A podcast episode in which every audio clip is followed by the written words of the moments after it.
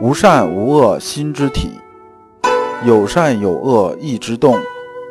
知善知恶是良知，为善去恶是格物。各位同道，大家好，我是老刘刘长志。您现在在收听的是由老刘播讲的《传习录》通俗讲解。老刘说心学，带您领悟心学入世的智慧。各位同道，大家好。今天我们继续讲解《传习录》。今天的题目是“习惯成自然”，对应《传习录》的章节是三零九、三幺零。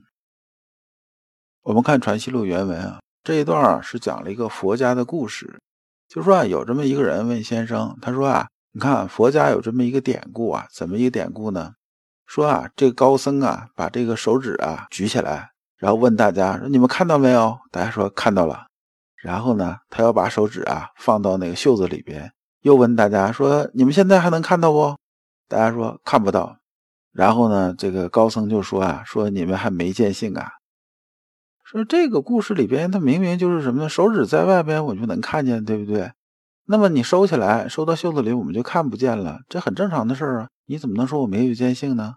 这一段我没听明白，我没搞明白他究竟讲啥意思。”他就问这个先生啊，说是这个先生，你能不能给我解释解释？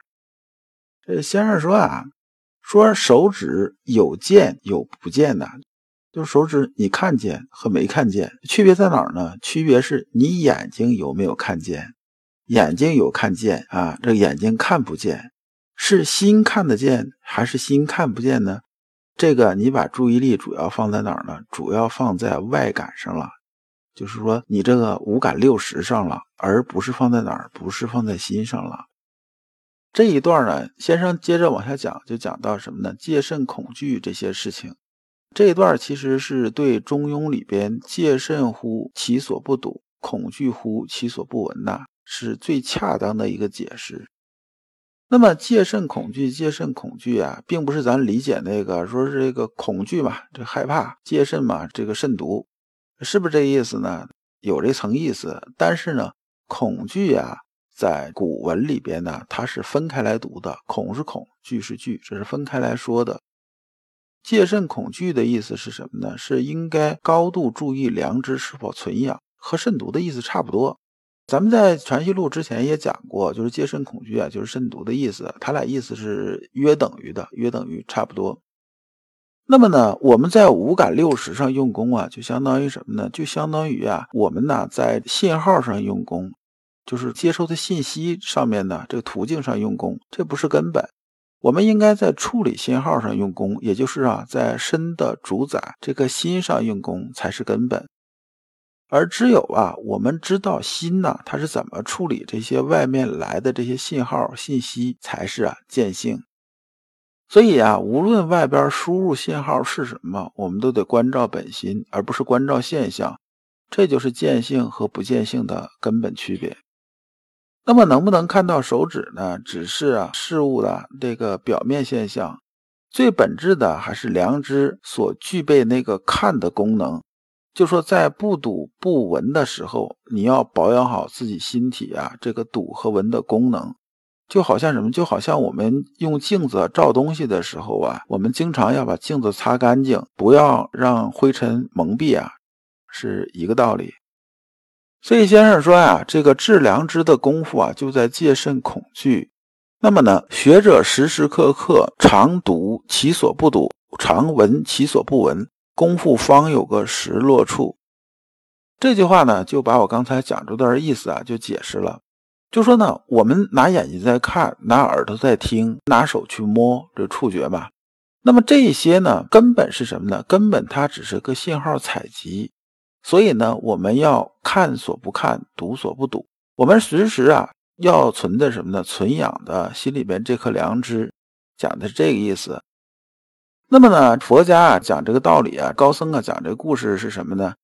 是说呢，手指伸出来的时候啊，我们看到的是手指投到心里边，就是这个看到手指伸出来，我们心里边是个什么样子，就是心里边气机流行是个什么样子，我们关照的是这个。所以问你见呢还是未见，说的是什么呢？说的是啊，我们心体里边的事情。那么你收起来啊？问你见还是没见呢？问的不是说见不见手指，而是问你的什么呢？问你心体里边现在的情况是什么样一个情况？而你答见还是不见，那么其实是答非所问了。所以啊，这高僧说什么呢？说你还未见性，是这么个意思。你要如果是始终啊，我们修心性的时候始终是被外部牵引的，那你这个东西啊就偏了。就是总是被外边这些东西牵引，就比如说我们今天看到什么呢，就开始好看的东西一劲儿看，好吃的东西就开始吃，什么变成一个美食家，变成什么什么这些，这都是外求，这不是内求，这不是真正的修心性的功夫，这是两回事儿。所以呢，明心见性啊，这个事情呢，我们是借用佛家这种术语来说啊，儒家的心性。因为但凡讲到心性啊，都是在讲人，讲人里边呢主宰这个东西。佛家也好，儒家也好，讲来讲去讲的也都是一个东西。就像什么呢？就像啊这么一把椅子，张三看着是这把椅子，李四看着也是这把椅子，大家描述的都是这把椅子。那么呢，有些东西啊自然是重合的，都是一致的，所以这是毋庸置疑的。三幺零。问先汝谓鸢飞鱼跃于必有是焉，同意活泼泼地。这先汝啊，这里边指的是二程。这句话呢，出处啊是河南城市遗书卷三。那么这个鸢飞鱼跃是从哪儿出呢？鸢飞鱼跃啊，是从《诗经·大雅》里边出来的。原为是鸢飞戾天，鱼跃于焉，言其上下察也。那么这是什么意思呢？鸢飞戾天呢？我的体会是这样子的，就是往天上飞呀。这个鸢呢，这种大鸟嘛，这个飞起来，然后在天上这个自由翱翔啊，这个想怎么飞怎么飞。那么讲的是什么呢？讲的是阳气上升的这个意思。鱼跃于渊呢，就是鱼呀下了水之后呢，它是往下游的，它想潜多深就走多深，它想怎么游就怎么游。那么讲的是阴气下降，讲的是什么呢？讲的是阴阳气息的变化。实际上说的是什么呢？说的是啊，我们修心性的时候要关照气机流行。我讲的是这个意思。言其上下察也是说呢，你无论上察还是下察还是怎么样，只要你在这世界里面去感知，那么呢，回到核心呢，都是啊心中那一点灵明。都是啊，体内的那一点的气机流行。那么同义活泼泼地呢，是二程遗书里边呢写的，原文是鸢飞立天，鱼跃于焉，言其上下察也。此一段子思吃紧为人处，与必有是焉而勿正之意同。活泼泼地。意思说呢，这里边呢，这个二程啊写这个段东西的时候啊，说你看这一段呢，实际上是子思啊，他觉着这个是我们呢入世治世啊里边呢非常核心的这么一个东西。那么呢，他和必有是焉而物证啊的意思差不多，都是活泼泼的。你看呢，鸢飞戾天，鱼跃于渊呐，鸢飞是动，是不是？鱼跃呢也是动。说的是气机啊，是不断流行的，就是说它是生生不息的，它没有停的时候。你见这鸟在天上飞，它一停掉下来了。这鱼在水里好像也是不能停下来，停下来也要出问题的。所以啊，它都是一个活泼泼地。那么呢，必有失焉而物正呢，是说呢，我们的心体里边运行啊，它是不可能停下来的，它不会停。它始终啊是一个念头接着一个念头，一个事情接着一个事情，它中间是没有间断的。那么说物证的意思是说呢，你不要强行的去想控制它，去动它。那么这样是就是属于我们讲勿忘勿助，这个叫是助了，说不要去助，你看着它就可以了。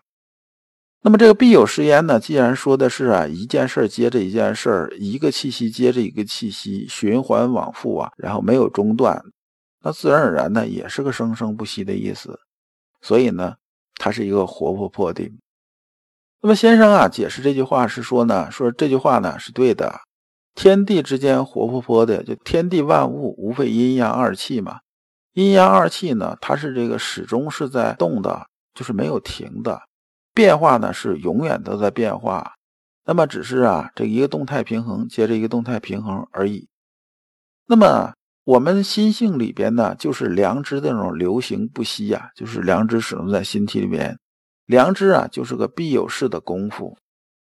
那么这词里啊，非为不可离，实亦不得而离也。这意思是什么呢？是可离非道也，讲的是这个意思。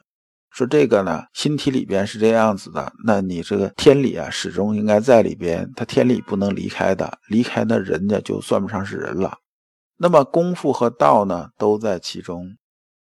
如果你不知道如何进入心学殿堂，如果你在为人处事时经常左右为难，如果你在入世践行时经常茫然无措，那么你可以加老刘的微信。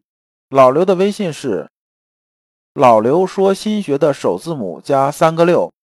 老刘为你答疑解惑，带你趟过晦涩的暗河，到达智慧的彼岸。这一讲啊，我们就讲完了。下一讲我们讲立命的功夫。感谢诸君。